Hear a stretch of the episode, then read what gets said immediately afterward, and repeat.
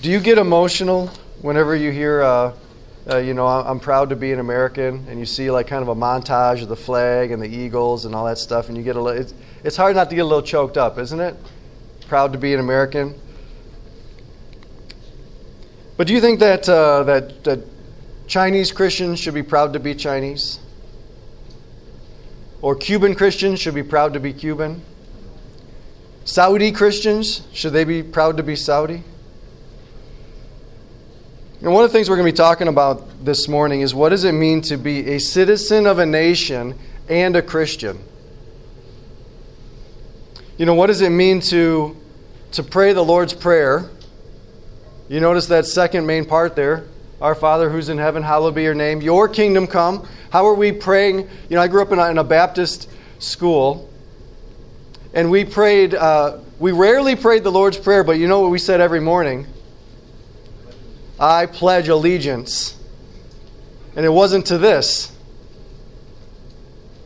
How do we make sense of this stuff? This is, these are challenging questions for Christians. They're questions that we really don't like to look at very often.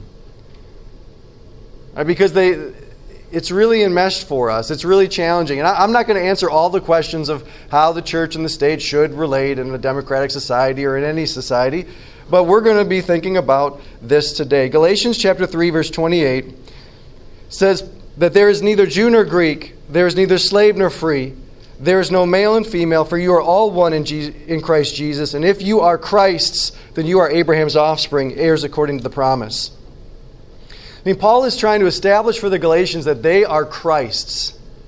But he names in chapter 3, verse 28, some of the different uh, social order, we've talked about the, the social order uh, binaries that are competing with Christ for our identity. These are things that are offering us, offering people in that culture and some similar ones today, offering us a sense of being right, a sense of being a part of a significant thing. And it's not Christ, and it's not His kingdom. We've been seeing how one thing that Paul keeps coming back to in Galatians is how Jesus changes everything, right? The uh, conflict entrepreneurs that he's interacting with here are basically saying Jesus is great. They would want to sing all those songs we just sang, but they would say, but he doesn't change everything. And Paul's saying, no, you have no idea how great Jesus is. Jesus changes everything. And so we want to think about how does this passage in Galatians, how does these truths that Paul has been establishing, how does it apply to us today? And what are the social order groupings and categories that are offering us alternative identities alternative sources of righteousness and meaning and significance today. So, just to review, our, our identity, I love the way that Lynn put it. Our identity is that we are beloved. Our, our identity is that we are Christ's. Our identity is defined by Jesus and uh, the nature of our relationship with Him. That's just sort of a, a, way to talk about the gospel. Who Jesus is and what He accomplished and what that means for us now defines us. And what that means is that we're in a covenant relationship with Jesus. A covenant relationship. You, you are in a covenant relationship with a spouse. You remember what you said? Forsaking all others. Forsaking all others, I will be yours and yours alone. Forsaking all others, we are called to be His and His alone. And we are His, we are Christ's, and He is ours, and we belong to Him. We exist for Him. And who is He? He is a king. He's a king. You remember kings? Not too many kings anymore. Your kingdom come because you are the king. And as king, he deserves our allegiance. Any other allegiance that we attach ourselves to must be under him and ordered by his commands, or else they become idols. They become something that we are allegiant to in his place. Now, Paul names Jew and Greek because he had experienced in numerous occasions the way that those become and became idolatrous national allegiances. Idolatrous national allegiances, which is sort of what we mean by nationalism. We're going to be talking about nationalism today. This was a, a big problem throughout the Bible. It's a big problem in every country and every nation, uh, especially countries that are doing great and especially countries that are doing really badly. it's, it's kind of the background tension for the entire New Testament and especially the book of Galatians. Let me just describe to you a couple scenes so you can kind of see how nationalism is really the, the background for Jesus' ministry, the, the apostles' work um, you can see nationalism. Like nobody comes out and says like, "I'm a nationalist," but what they do is they gather around certain uh, certain themes. And if you touch those themes, if you touch those symbols, if you touch those ideas, they get really passionate. And for the New Testament, for the for the first century Jewish people, that was the idea of the temple. The temple really was their symbol, that sort of the, the idea, the thing that their national identity was bound in, and then the idea of Gentiles having contact with, with the worship of their God somehow in the temple. If you look throughout the New Testament, I'm just going to do a brief survey of this. Every time the, that there's people totally freaking out and about to kill one of our guys, uh, it's because they touched on that subject. So, one of the first things that, uh, one of the first times Jesus is almost killed, in uh, Luke chapter 4, Jesus comes to his hometown in Nazareth and he, he stands up and he says, he reads from Isaiah and he says, uh, This is the day of the Lord's favor. And he says, Today this has been fulfilled in your hearing. And everybody's like, Oh, this is neat. And then some people are like, Well, yeah, but we know this guy. Like, what is he doing talking about this? Hey, you know, if he's so great, he should do all that, that fancy stuff he did down in Jerusalem. He should do some of those miracles here for us. He should be fixing all our problems if he's so great. And so Jesus says, Hey, you remember those stories in the Old Testament where uh, Elijah and Elisha went to. Uh, Uh, he said there's, there's a, a lot of widows in Israel in those days, but they went to a Gentile widow. And there was a lot of lepers in Israel in those days, but they went to a Gentile leper. He's just like referencing Bible stories, and the people rise up to stone him. They totally, they're going to kill him because he reminded them of some Old Testament Bible stories, their Bible, that they really didn't want to hear. Jesus comes in, in uh, John 2 and, and Matthew 21 has this story. Jesus comes into the temple. You remember this? And he cleanses the temple. Because in the place where there should have been space for Gentiles to worship Yahweh together with Israel, what were they doing? They were selling livestock for sacrifices, they were exchanging money for the temple denarii. And Jesus says, he cleanses it. He says, This was supposed to be a place of prayer for all nations. Well, that was not too long before they killed Jesus. And in his trial, in Matthew 26, they, they really couldn't find anybody to, to stick a, a accusation on him. The only thing that they could say against him was, This man said that I will destroy this temple and in three days raise it up, which is a reference back to what he was doing when he cleansed the temple. That same thing, they, they stand before Jesus when he's on the cross and they say, You who are going to destroy the temple and raise it up in three days, how you doing? That was the critical accusation in their mind for why Jesus needed to die. In fact, in, in John's telling of the Passion story, the Pharisees and the leaders of the Sadducees, they get together and they say, if we don't deal with Jesus, the Romans are going to come and they're going to take our place, the temple, and our nation. The temple and their national power were so closely aligned, and Jesus had to die for that, to protect that. When we turn the page into the book of Acts, of course, the first martyr, Stephen, why did he die? Why was he stoned to death? According to the Jewish leaders, it was because he was speaking against our holy place.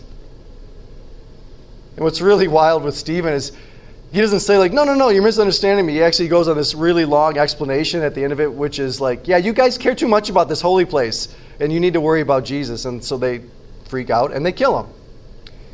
Paul had a couple close shaves also with the jewish people and probably the most intense one comes at the end of the book of acts acts 21 22 paul is back in jerusalem with money that he's collected from all the gentile churches in order to bless the jerusalem church but some of the some of the Jews that don't like Paul are back in Jerusalem with him, and they notice him going in and out of the temple, and they say like, "Now's our chance." And so while Paul's in the temple one day, they shout, this is the man who's everywhere preaching against the law and Moses and our nation and this holy place. And we saw him bring Gentiles in here. And it says everybody loses their stuff. They grab Jesus, they carry him out of the temple, slam the doors shut, and they're about to rip him to pieces. And the Romans come in and save him. Paul gets one more chance to kind of defend himself in that scene, and, of course he doesn't. He just adds to it. He, he sort of tells the story of the Old Testament, and then he, at the end of it, he says, And Jesus, the Messiah, asked me to bring this message of good news to the Gentiles also. And again, everybody goes bananas, throwing dirt, throwing stuff at Paul and the Romans who were carrying him away, and and saying exactly what they said when they crucified Jesus. They're saying, Away with him, away with him. This is a big problem. Uh, and here's what I want you to discern through that little retelling of the story of the New Testament is that Jesus' life and his message and the apostles and their gospel was a direct threat to the nationalism of that day. Right? Nationalism was what prevented the Jewish people from receiving the gospel. It is a powerful enemy to what God wants to accomplish in this world and in our lives. And they, none of them would have said, This is nationalism. They would have said, This is religion. This is our identity. So let's talk about what nationalism is exactly. Nationalism is when our relationship to our nation and its concerns occupies part of that defining identity place in our life. When we say, Who am I? What is it that makes me feel right and good about myself? What would you say there? I'm a part of the greatest nation. And this happens whenever people think that a country or policies or a party in the country enjoys a special, special relationship with the divine will. That we are the chosen and the blessed. And so we are authorized by the gods to carry out his will and to exact his wrath upon those who are in opposition to us.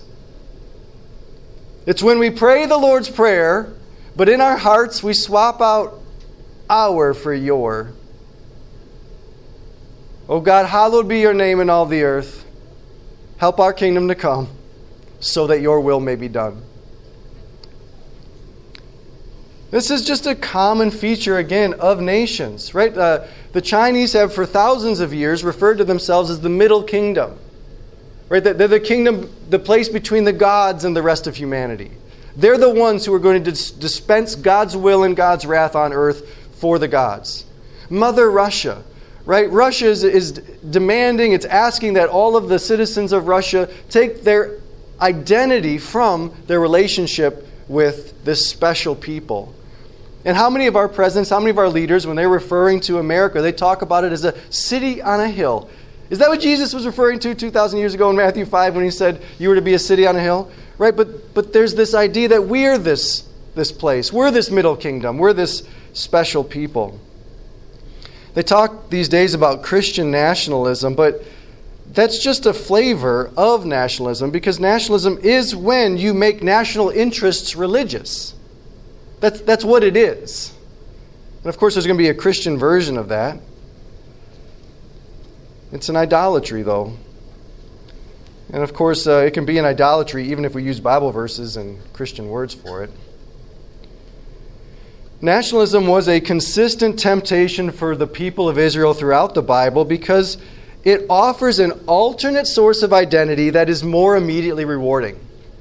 You remember that story in, uh, back in 1 Samuel, way back in the Old Testament, 1 Samuel chapter 8, where the elders of Israel come to Samuel, the prophet of God, and they say, We, we want a king like all the other nations because we want to be led into battle by a king.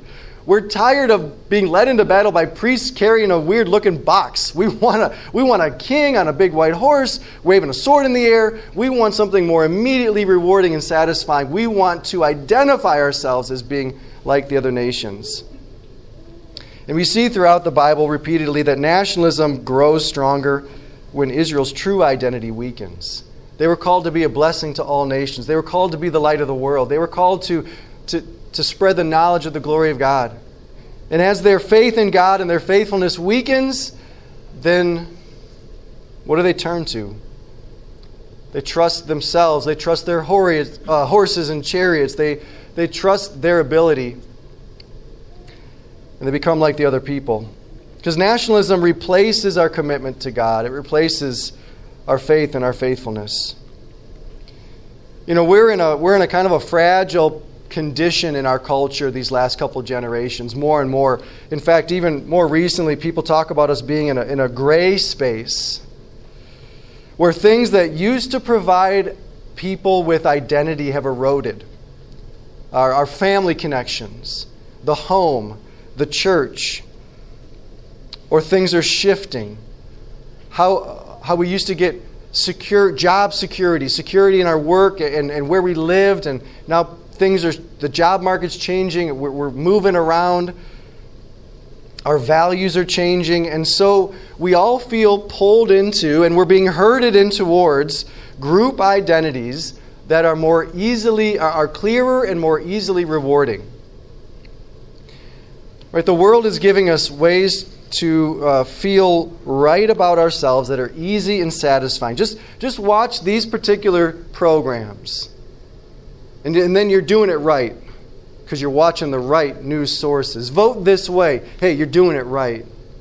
Put these signs in your lawn, right? Uh, lawn sign versus loving your challenging neighbor. Which, which one do you want to do? Right? This is so easy, and it, it immediately makes you feel like I'm doing it right. These are easy gestures of identification with, the gestures of identity. We see this nationalism in the enthusiasms of the right and the left in the American political spectrum, on the Democrat side and the Republican. Because, and you can tell this because both sides feel uniquely righteous. Right? Uniquely, morally, ethically in the right. We are the ones bringing the, the, the will of the gods, right? The, the gods of science, the gods of reason, the gods of the old Christian faith, the gods of tradition. We're bringing these, these righteous deeds and, and, and these God's will into being, and we will execute their wrath against those who oppose us. And both sides of the American political spectrum are competing with competing with Jesus Christ as the primary meaning giving identity for Christians. You know, one of the things that has really afflicted and struck and, and surprised the church these last three years, uh, all, so many different pastors and church leaders are, are leaving or quitting or are continuing on dispirited because they were completely unprepared for, completely shocked by the realization of how much greater many Christians' allegiance to the Republican or Democratic Party was than their allegiance to Christ or how completely people identified their party's policies and platform as Christ's. Your name be hallowed, our kingdom come, so that your will may be done. We come back to Galatians, we come back to the message of the Bible, which is again that Jesus changes everything. Jesus changes everything. Wherever we started from in our political journey, Republican or Democrat, Jesus has got to change it. So, how should we be in America? I, I, I don't, I'm not going to tell you all the answers to that. That is a long, there's a, a long book there, and many books and many, many talks. But I want to just point out a few things here that I hope will bother you if you need to be bothered, or comfort you if you need to be comforted. Jesus changes everything, and Jesus is a king. He's our king. And we are citizens, therefore, of his kingdom. Paul says exactly this to the people of Philippi. Philippi was extremely proud of their standing in the Roman Empire. They were a place that uh, had been destroyed by battle, and Caesar relaunched it with a with uh, he, he gave all the retiring military personnel places in Philippi and special status. So, citizenship in the Roman Empire and being in Philippi were extremely important. And Paul says to those Christians, Your citizenship is in heaven. And from it we await a Savior, the Lord Jesus Christ. Your citizenship is not in Rome. And we're not worried about Caesar bringing salvation to us. We're waiting for our Savior, our Lord, Jesus the King. Do Americans like kings?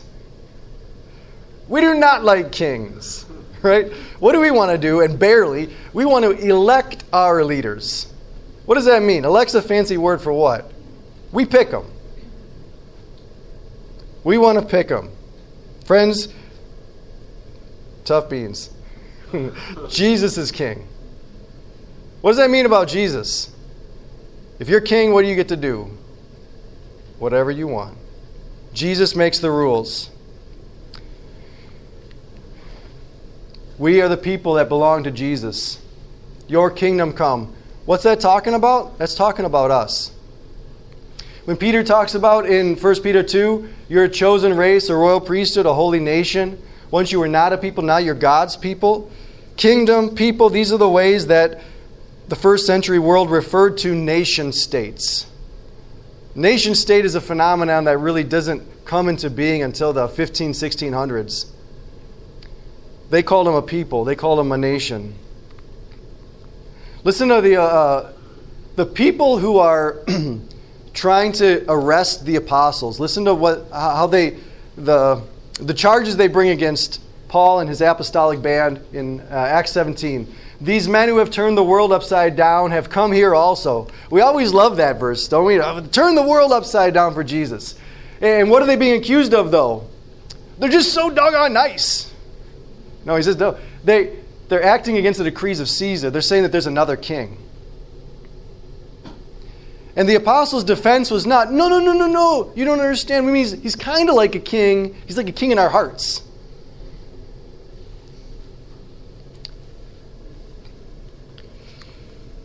The apostles got into trouble because they claimed that all authority in heaven and on earth belonged to Jesus. Is he worthy? Is he worthy? Jesus' kingdom is the political entity to which we owe allegiance. What do you call it when people who owe their allegiance to one country uh, give their allegiance to another country? So the political battles of America are not the things that we're going to be passionate about.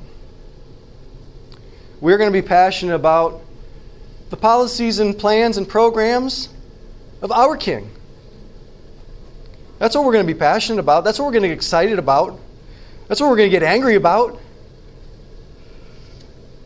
Pastor, you mean prayer? you mean love? You mean evangelism and discipleship and church? Ah, weak, unrealistic. Wake up. Well, as we've already said, it is easier and more satisfying to engage in political action. Right? The culture is going to praise you for your participation. You voted. Right? And your political party and your, your tribe is going to applaud your service for the cause. You will be made to feel like you are doing good, and you will, how will you feel? You will feel righteous. In Christ's way, friends, Christ's way has always been mocked. There's never been a minute since he opened his mouth where it made any kind of sense to most people. Christ's way is always going to be mocked, it's always been unrealistic. But it's going to seem more ridiculous the more time we spend watching and listening to the, the arguments and the advocacy of the political talking heads and the news media, and the less that we give our attention, our, we fix our eyes on Jesus instead of the TV, and we let His word dwell in us richly. You know, both Christ and the news media are saying different things are really important. Both Christ and the news media are saying, here's a problem, here's a solution. They're both saying it. They're both saying, here's the enemy. They're both saying, love this, hate this. They're both saying the same thing, but about very different subjects. our identity is defined by Jesus and our relationship with Him. So, how should our relationship with the world then be characterized? I think that our, our relationship with the world should be characterized by a fear and a love. A fear and a love. I, I can point to these in Galatians, but it's really well said and simply said by James in James chapter 1 verse 27. Here is the fear and the love that our relationship with the world should be characterized by.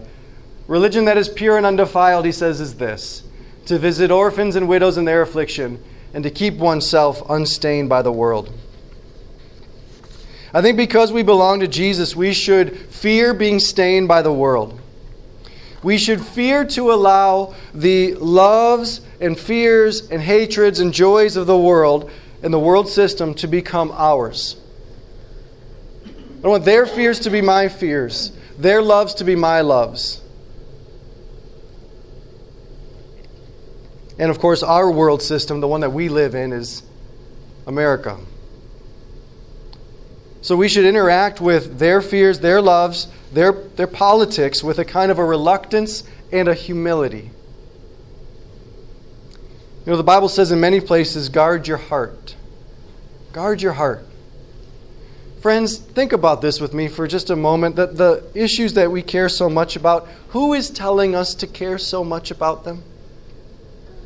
Who is telling us to care so much about them? For the most part, it's those who are getting rich off our attention or, or who are getting power from our attention.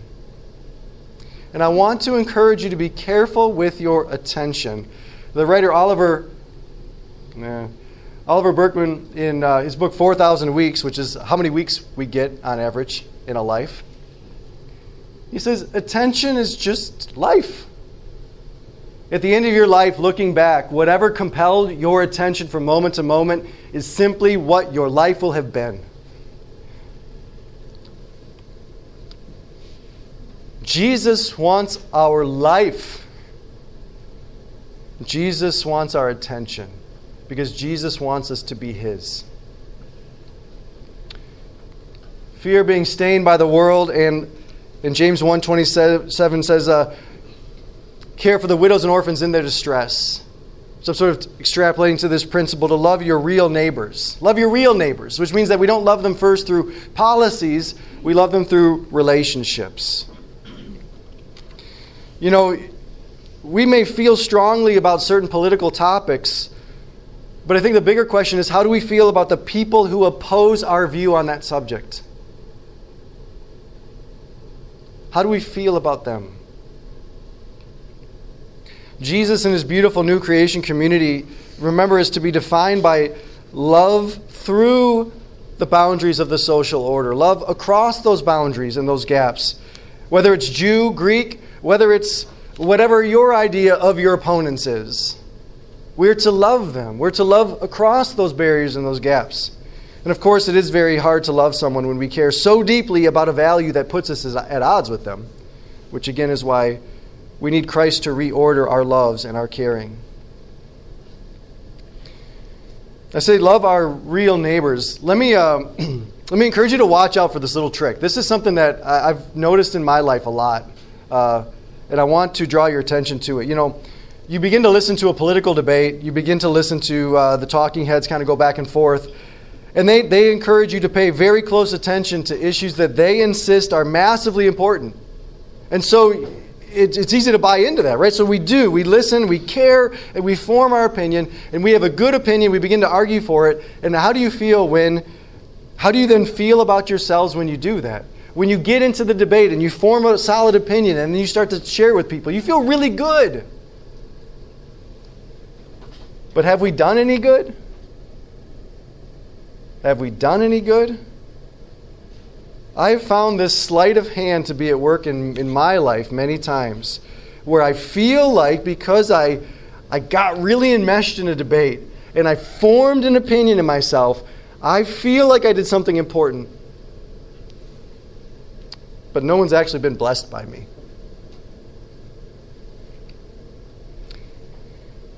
My sense of righteousness is now derived from my participation in the tribal disputes of a kingdom that's not mine. My identity needs to be from Jesus. Let me give you a very practical encouragement. This is probably the part of the sermon you'll like the least, but you know, when the Apostle Paul came to Corinth, he says he, he modified his typical strategy.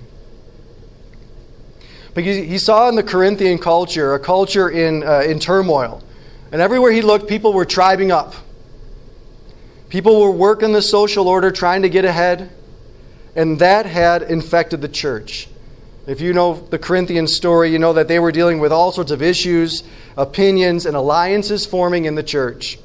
And so Paul says, 1 Corinthians chapter 2, verse 2, he says, So when I came to you, I decided to know nothing.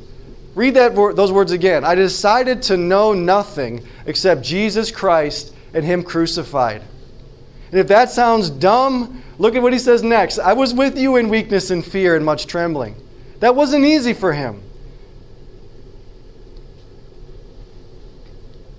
Paul's saying, I had to act when I came to you and your culture like the only thing I knew was the gospel because you have so hugely a misplaced sense of proportion and priority. It's not even just that you're missing the forest for the trees, you're missing the mountains for pebbles beside a stream. Friends, I wonder if maybe the most courageous, the most important political act a Christian can do today is to stand apart from the passions and the frenzy of the world and to honor Christ Jesus as Lord and to know nothing but Him. To, uh, to replace Him, to put Him again at the center of our identity. As Jesus commands us to be His, to be His his loved ones, his beloved ones, his bought and paid for. and so to be his is to stand apart, it's to show honor and allegiance to, to identify with, to advocate for, to invest in his purposes, his programs, his plans, to be his and his alone, forsaking all others, to be Christ's. Let's pray.